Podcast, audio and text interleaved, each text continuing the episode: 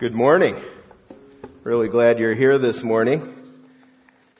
And um, I don't know if you've glanced at your listening guide and the message title, but what a title, huh? That's that's an interesting interesting topic. I didn't anticipate talking about this in seminary when I was in graduate school getting ready for the ministry, but here I am. Uh, you probably have very, we have varying, I know in this room there are varying levels of comfort in terms of the topic of sex. Um, I know for me, we didn't talk about it a lot in my home bring, uh, growing up. In fact, my brother pulled me aside right before my wedding and said, you know, I know dad hadn't said much about this to you, but, so here's some thoughts. I, I, I really appreciated that. That that was helpful. he kind of he's an older brother, about 15 years older, and he looked out for me. I appreciate that. Um, we are taking three weeks to look at uh, three things in our life: money, sex, and power that can be incredibly explosive if if we're not careful. They are incredibly good things if they're handled in the right way but they can really blow up on you. So we're, we're looking at them in the context of playing with fire because uh, if we're not careful, then we spark a flame that creates an explosion that causes some real damage in our lives. So that's what we're doing. Last week we looked at money we looked at how uh, if we get selfish in handling our money and handle it in the wrong order, uh, it creates real barriers between ourselves and our family and friends. We get stingy. That creates a wall. Uh, we dig a crater of debt because we're just buying stuff we can't really afford, uh, uh, among other things. Those are some of the explosions that happen. Today we're talking about sex and romance. How stifling is it to talk about taking precautions in this area on Valentine's weekend? I mean, come on. This is, this is a real bummer. I mean, I guess I'm a hopeless romantic. I mentioned last week, I think, that I broke both arms going into kindergarten, but I didn't tell you how. I, I was up in a tree. I, I did tell you I was in a tree, fell out of a tree, broke both arms. But I was throwing, I was five years old, throwing green apricots at my girlfriend. Now, is that romantic or what? I mean, that's, what can I say? Hopeless romantic. Um, sex and romance. The reason we're talking about this today is because they carry the promise of deep fulfillment, but also, if we aren't care- careful, bring deep regret. So we're going to look at what Scripture has to say about this, and we're going to dig into a story from the Old Testament, Genesis 29, that's where you can find it. It's a story of Jacob and Leah. The, the, the history of the Old Testament what was written in the scriptures is written for our instruction. And if we endure and we find encouragement there, there's a tremendous amount of hope. So in this story of Jacob and Leah, there's a tremendous amount of instruction and a tremendous amount of hope as well. So we're going to dig into their story. It's, it's a story really that if you understand what's going on between the lines of the story, you find out that Jacob and Leah had the normal approach to sex and romance and the way they went, went after uh, the uh, relationship between themselves. Jacob was a twin. Let me give you a little background about Jacob. He was a twin. Uh, he was the younger of the twins, but he, when they were born, he, he came out holding the heel of his brother. So he was named Jacob, which means supplanter or conniver or trickster or, or whatever. That was, that was what his name meant. And he grew up, uh, sort of in the shadow of his, his brother Esau. His older brother was loved by his father. He was a hunter. He was like a man's man. And, and Jacob never really had the approval of his father. So since Esau was his favorite, Jacob grew up, uh, cynical and bitter. He, he was really struggling there. And he was also a conniver, just like his name says. He, he actually tricked his brother Esau out of his birthright, which is a good portion of his inheritance. He tricked him out of it. This is, this is the way Jacob was. And you can see in his conniving that he was really trying to find, he was trying to prove his worth. Because a guy really wants approval from his dad. He, he really wants his dad to think that he is uh, all of that. He wants his respect and his admiration. And Jacob didn't get it. He grew up in the shadow of Esau. He struggled with that. Now I want to fast forward, uh, keeping in mind that Jacob lived his life to prove his worth at all costs. Now, let's fast forward to his search for a wife. His dad sent him back to his homeland to find a wife. It's kind of the way things were done these days. And if you and I were Hebrew scholars, we would read Genesis 29 and see many signals in the text that show how enamored Jacob was with a woman named Rachel. Now, I said I'm talking about Jacob and Leah. Uh, Rachel is Leah's sister. And Jacob went back to the homeland. He runs into who was his cousin, Rachel, and he is, he's flipped. I mean, modern translation, what a babe. I have to have her. I mean, this, I, this is, wow. Okay. And so if we understood Hebrew completely, and you can see it in the story if you read it in English, uh, we could see that all the longings of his heart for meaning and affirmation were wrapped up in this woman. He, he saw this. If he, if he could, if he could just get Rachel to be his wife, he would have a trophy to show off his worth. That, that was what he was thinking. This is what's going on in the story. People in that day didn't marry for love. Sort of like a business arrangement. But Jacob's modern in this way. He wanted to marry Rachel because he was stricken. And he loved her.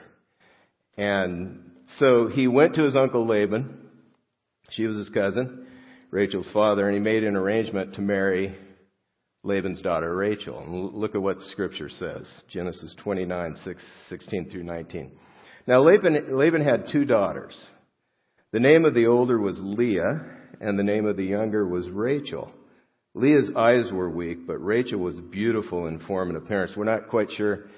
I don't think that was a reference to her eyesight, but to think it was maybe her eyes were either there was a problem, they were cross-eyed, or she was unsightly. There's something being communicated about her looks in the Hebrew there that it was originally written in. Jacob loved Rachel, and he said, I will serve you seven years for your younger daughter Rachel. Laban said, It is better that I give her to you than that I should give her to any other man. Stay with me. All right. Okay.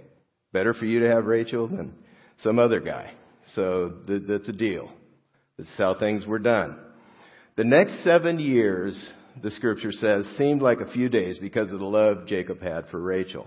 So they fly by, and he's thinking, what a small price to pay for the woman who would heal all the wounds of my upbringing. I mean, this, this is going to be it. All, my life's going to come together once I am able to marry Rachel.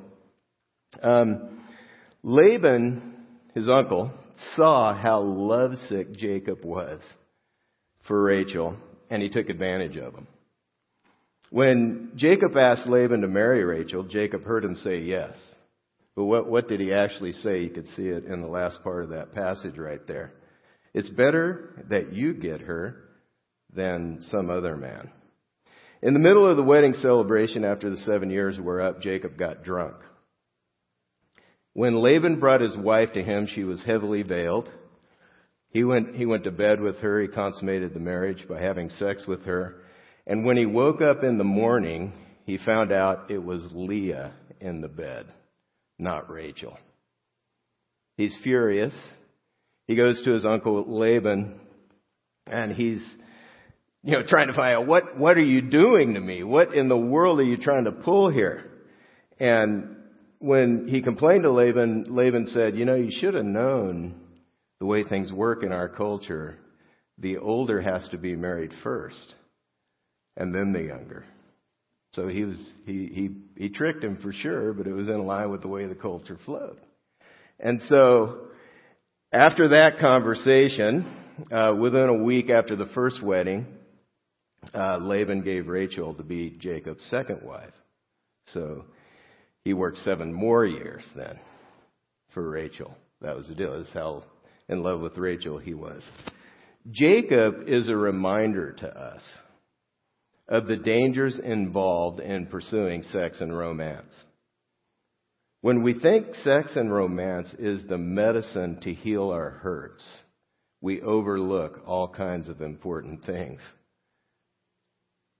We, we make foolish, destructive choices when we want someone right now. Very, very painful. This is why the conniver Jacob, you know, it takes a trickster to know a trickster. He should have, you know, should have, should have paid more attention to what uh, Laban actually said. Well, it's better that you get her than I do. He didn't say yes, you can marry her. He had his plan in mind, so he carefully chose his words. But it was that desire to have his wounds healed by this woman that made him vulnerable to the deception, and that's what happens to us as well if we're not careful. If we get caught up in things, the emotion, and all that's going on around it. If we don't approach dating, romance, and sex with the right precautions, then we can implode and create all kinds of havoc uh, as we make very foolish decisions. Now, I'd like to look at how all of this impacted Leah. Because I have to confess, when I when I read the story, I, I grew up in church. I've heard the story. I've read the story several times. I always think Jacob and Rachel. Why is that? Because he was in love with Rachel.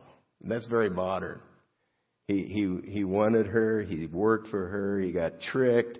And that, I always think of them two. But let's think about Leah now. Let's look at what was going on in her as she had to deal with what had just happened.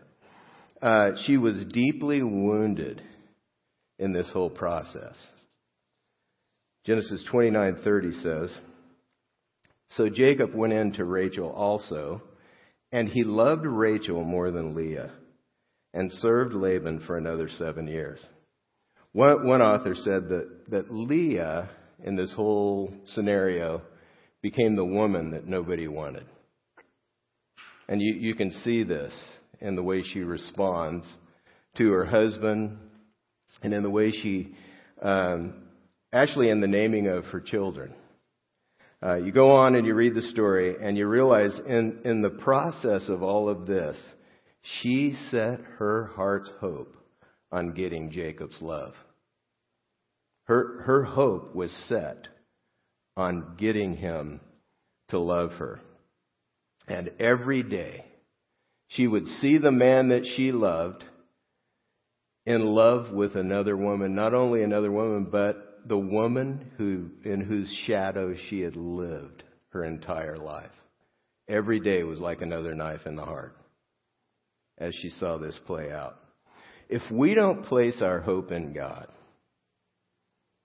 who's the only one who can meet our deepest needs, then we, we are empty we are. Not even the best person in the world can give your soul all, its need, all it needs. No one can, only God. Only God can arrange that your deepest needs are met. Eventually, though, Leah had a major breakthrough. And I, I want to look at how we see this in the passage. she shows us the way, really. For a time, Rachel was barren, but out of his kindness, God gave children to Leah. This is very important in this culture to have children, especially sons. And she had four sons. She may have had more children, but these are what's the ones that are mentioned in the text. And uh, you see in the naming of her sons what was going on in her heart. It's it's interesting. For a time, um, you, you can track over this time what was going on. Look at Genesis 29:32. And Leah conceived and bore a son, and she called his name Reuben, for she said, "Because the Lord has looked upon my affliction, for my husband will surely love me now, for now my husband will love me." So, I have this son, he's going to love the, he's going to love the son. He's going to be excited about this. And now, for sure, he's going to love me. When her second and third sons were born, you can still see her pain. So time moves on. She's still in pain. She's dealing with it. She's struggling through it. When son number two, Simeon, was born, Leah said, I am not loved, so the Lord gave me this son. When son number, son number three, Levi, was born, she said, Perhaps now my husband will become attached to me over the rival.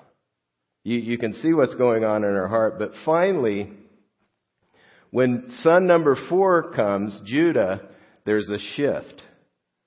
This time, I will praise the Lord. Interesting. You can, you can see it played out right before our eyes here.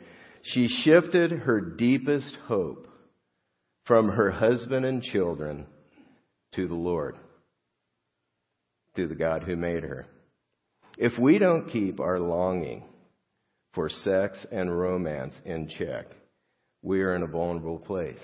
If you're married and you're expecting your husband or your wife to meet your deepest need, and they don't, which they won't, there's no one that can do that, then you might look for someone else. You, either live out your days kind of miserable or you look for someone else to meet that need, and either way, you come up empty. You, you're empty. It's not, uh, there's no, nobody that can fill your tank like that. If you're single and you've decided that your life will never find fulfillment without a mate, you'll find they aren't the drug you need. They are not. Married or single, shift your hope to God. Leah shows us the way. When, when we're struggling, when we're in pain, when we want someone to meet our deepest need, we can shift our hope to the living God who will do just that. He will meet our deepest need. He is the one that can fill the empty place in our heart, in our soul. And He's the one that can guide us as we walk through life. In the scriptures, we discover that God designed sex to be a precious and guarded gift. Now, sex is something that is not just a physical act. I don't care what is going around in our culture. It goes to our soul. And, and you can see this. And this is why God says what he does about sex. Hebrews 13:4 says, "Let marriage be held in honor among all, and let the marriage bed be undefiled." For God will judge the sexually immoral and the adulterous. When the scriptures mention the marriage bed, it's not talking about a sleep number.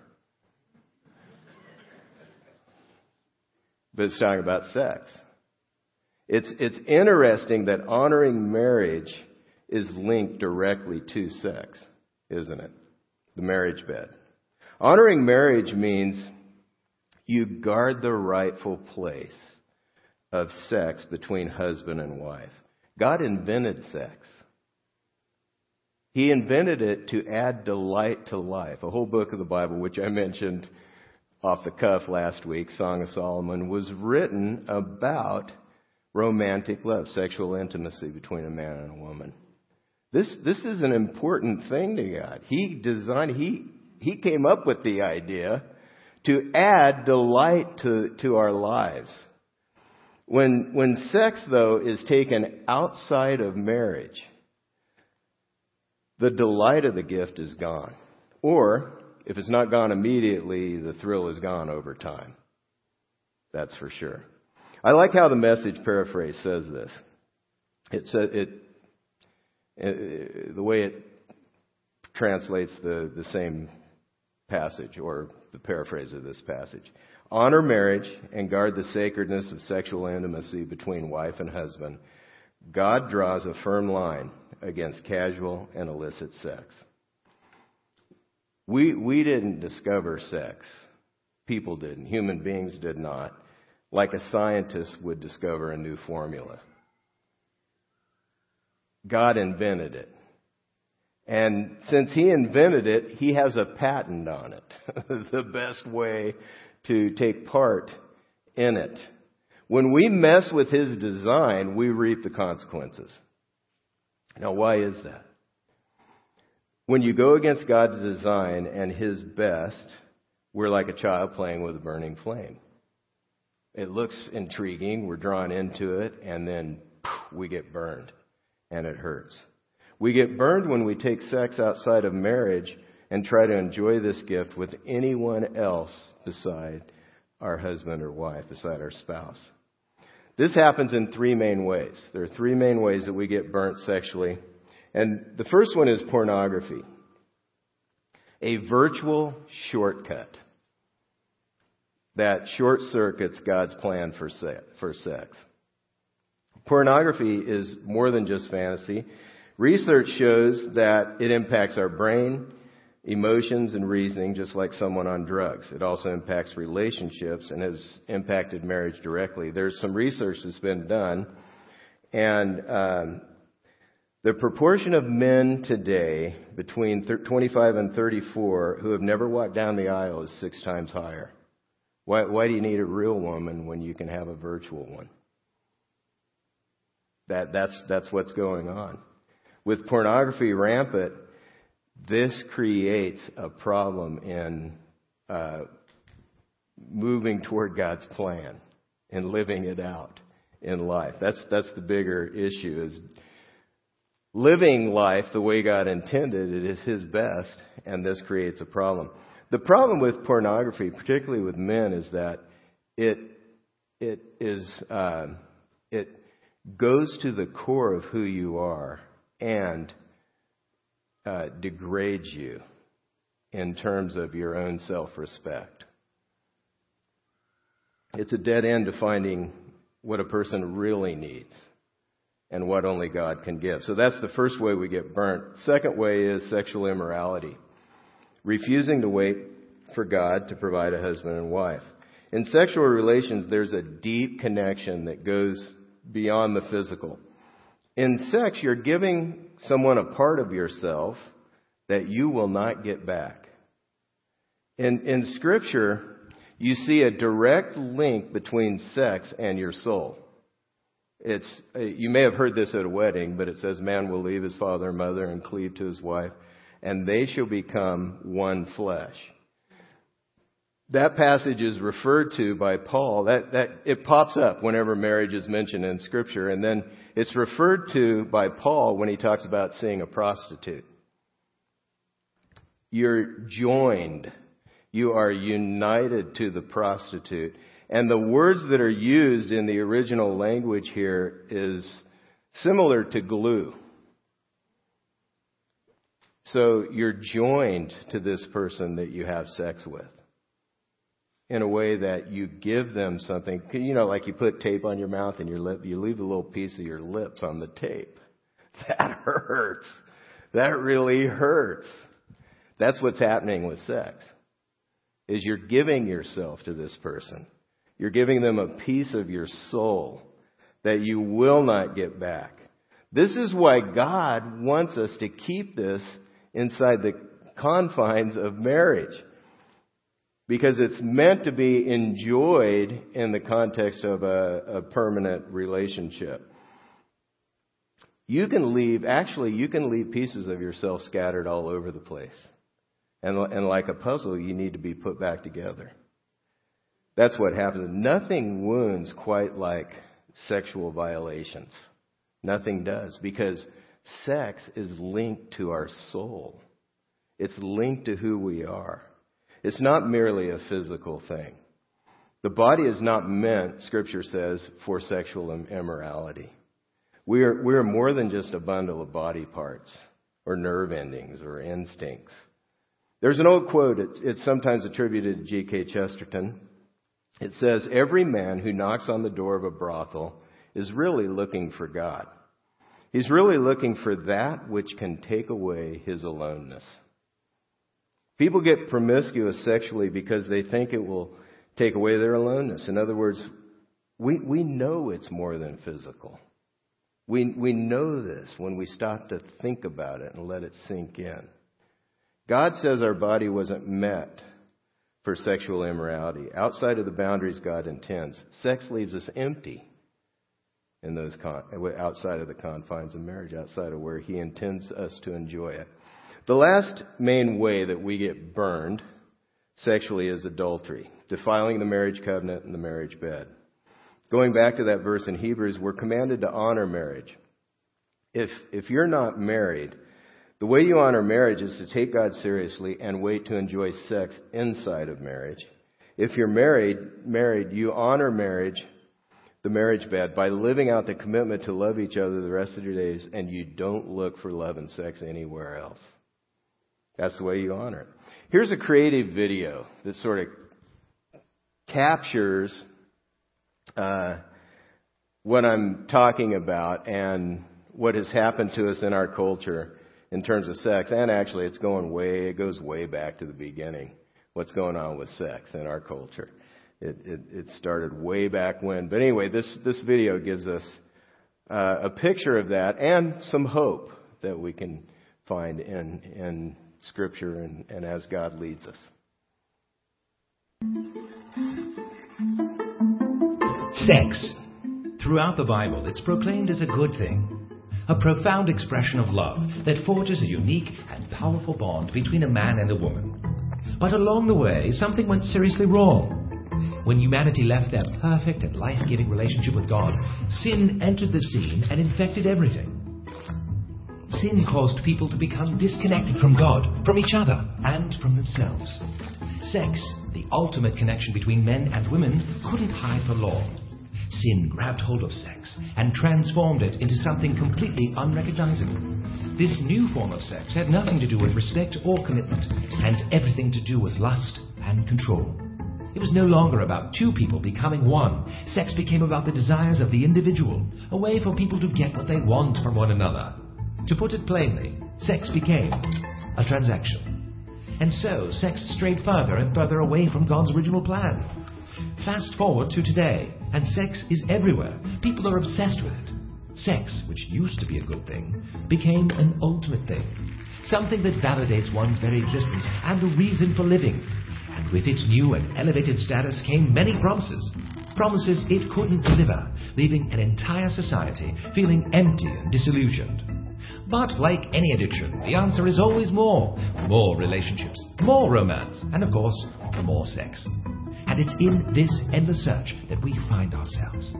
Sex is clearly broken, but it isn't the real problem. It's simply the crack on the surface. The real problem of sin goes much deeper, and its consequences are far more devastating. Here's the good news, though there's still hope. God can redeem you and your sexuality. Sex can be a good thing again. I think that's a pretty good creative way to wrap up what's going on in our world.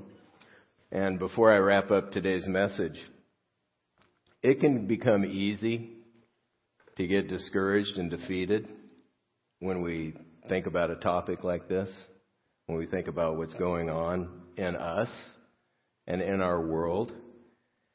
But I want to say, as we wrap up, that you are never beyond the grace of God. You, you never are. It's never too late to start over. It's never too late to allow Him to put the pieces back together. You, you may have a lot of scars, and you feel like you're beyond hope. But when you look to God, He is more than able to help and heal you. And the scars can become a reminder of the grace of God um, and the healing that only He can bring. Uh, I'd like to tell you the rest of the story. Leah turned to God, as we saw in the birth of her sons, and He blessed her tremendously. He would choose one couple from each generation, and then through that couple, the coming Savior of the world would be born. They would be in the line of that Savior. So she, she actually became the great, great, great, great, great, great, great, great, great, great, great, I don't know how many greats, grandmother of Jesus, the Savior. It's fascinating, isn't it? She gave birth to Judah. Jesus is from the tribe of Judah. He's called the Lion of Judah at times. It's amazing. The woman that nobody wanted was in the line of people who brought into the world the man that nobody wanted. Isaiah says that Jesus was despised and rejected among men.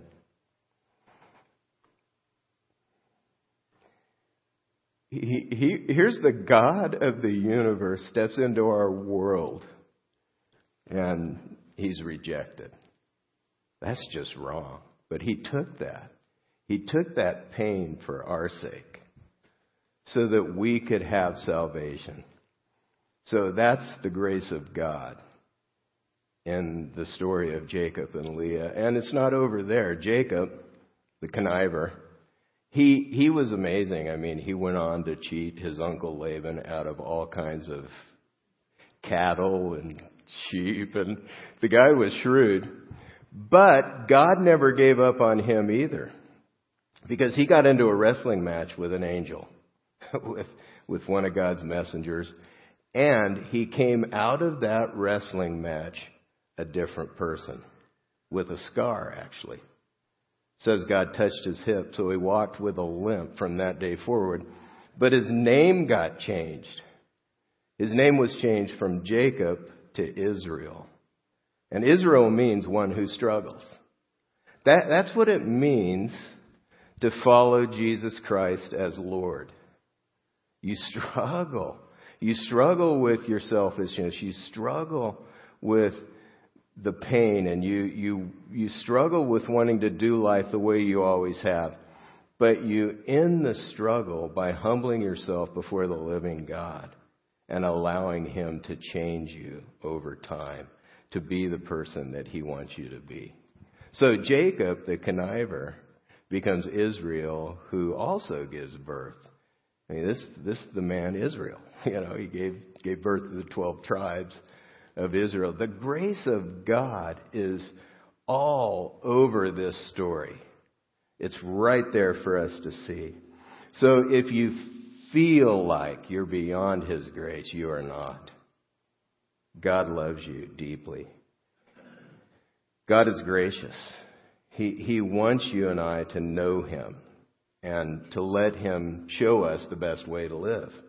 If, if you've been wrong and you've sought fulfillment in sex and romance that only God can give, if you've never confessed this to God, I want to encourage you. Confess your sin to Him and turn away from it and begin to struggle with obedience in relation to Him. This is what the Bible calls repentance. God's grace will be poured out on you. It's available to all and will bring the help and healing that we really need. So I want to encourage you, if you've never done that, to do that. As I wrap up the message today, uh, I'd like to draw your attention to the connection card. There's also a handout with some resources on it that's titled Playing with Fire, Resources for Additional Reading. But as we, as the band comes up and gets ready to lead us, I'd like to walk through these next steps.